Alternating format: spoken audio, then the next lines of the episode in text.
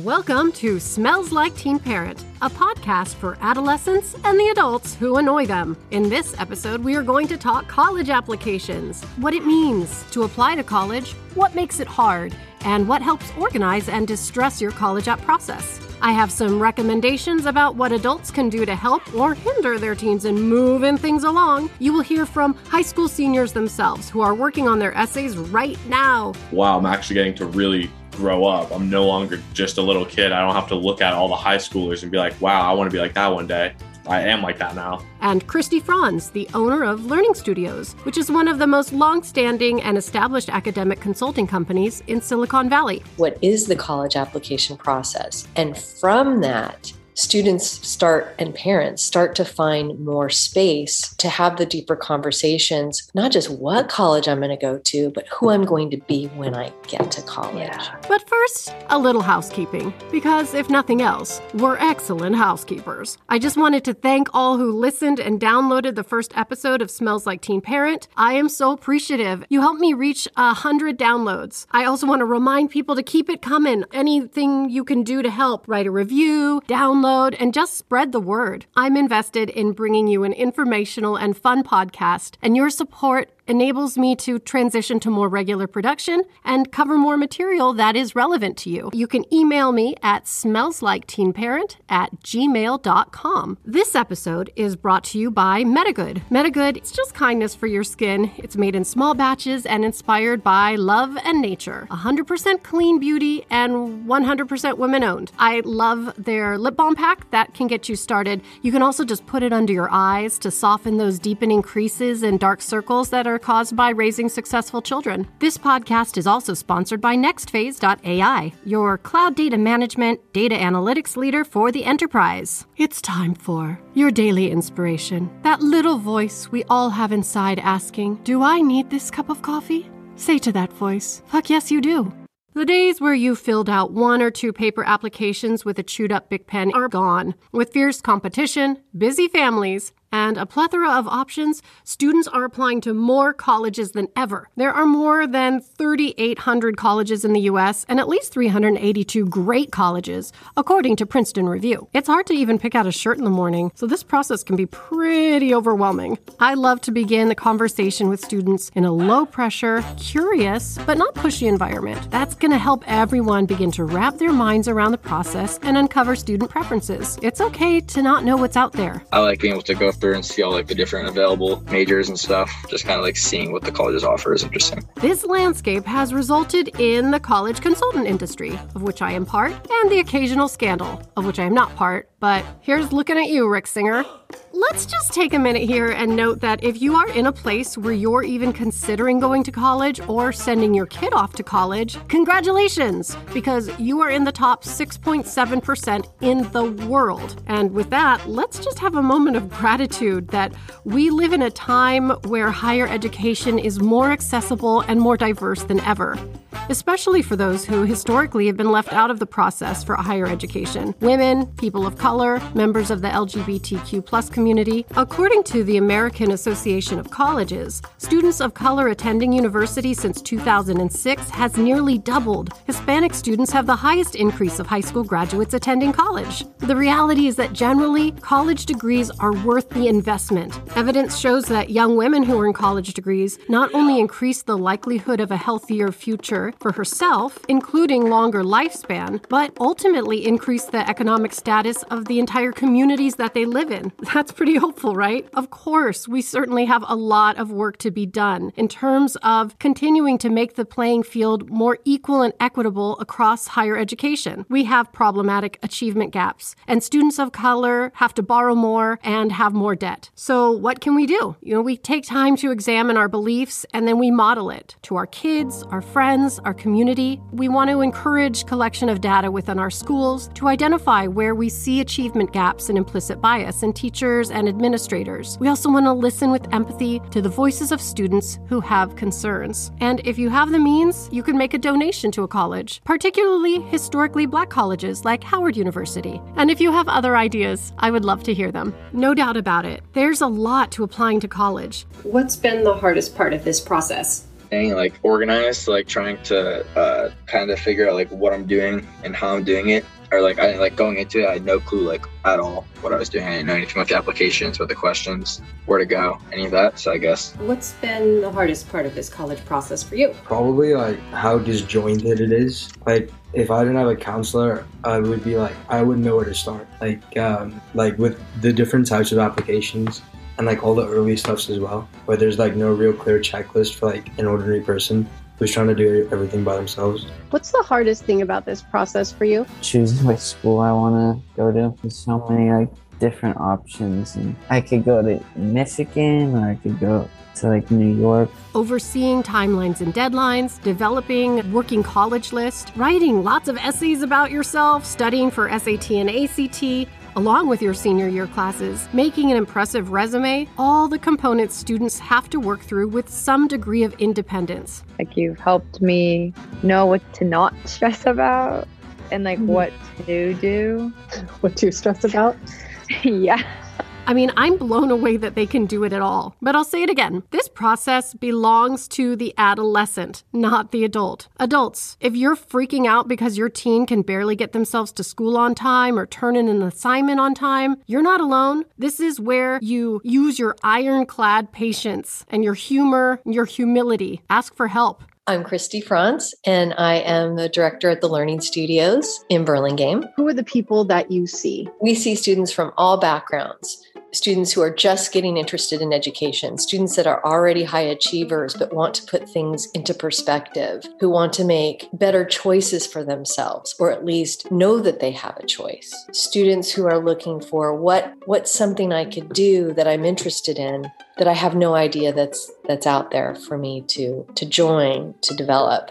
Fundamentally, the college application process is about this moment, perhaps the first big moment where adolescents are showing to the world, in the form of college admissions teams, who they are, what they value, and how they plan on contributing to society. I try to like positively contribute to group efforts in the leadership arena by making sure I'm always available to help where needed, like making whether it's make like serving food to students or like cleaning up what needs to be cleaned and just making sure that no one's like left alone. I think there's often a misplaced emphasis on prioritizing achievement in the form of stats. Here's what Christy Franz, CEO of Learning Studios, has to say. I really love the writing process. I don't see this as a chore, and you know, it can be for the students initially, but I see it as a rite of passage. Students come to know things they didn't know before, and they come from inside. And I love that. And then I was too hard on myself for a while. And now it's just like, you know, I'm just rolling with the punches now. I'm a huge social creature. I love talking to people. uh, I didn't actually realize that as much as I kind of do now, but I just really like talking to people.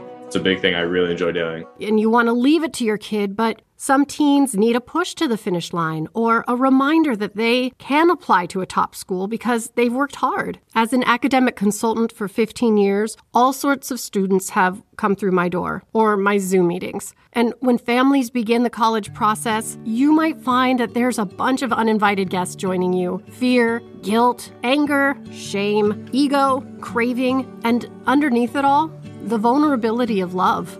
My favorite part of this process, and one that is particularly liberating for high school seniors, is the time they take for self reflection and writing their college essays. These essays ask them to consider their talents and flaws, what makes them lose track of time, what obstacles they've faced, how they've demonstrated leadership, what they've done to care for their community. These essays are asking that essential question that we all need to keep exploring Who are you? And, in the words of poet Mary Oliver, what is it you plan to do with your one wild and precious life? So, I'm going to answer that question with the first email I received from a teenager. Yay, thanks for your emails. Okay, here it goes. Dear Smells Like Teen Parent, I am a high school senior and stressed out about college applications. I have a 3.6 GPA. I play sports, volunteer at food banks and the SPCA, and have a part time job as a hostess.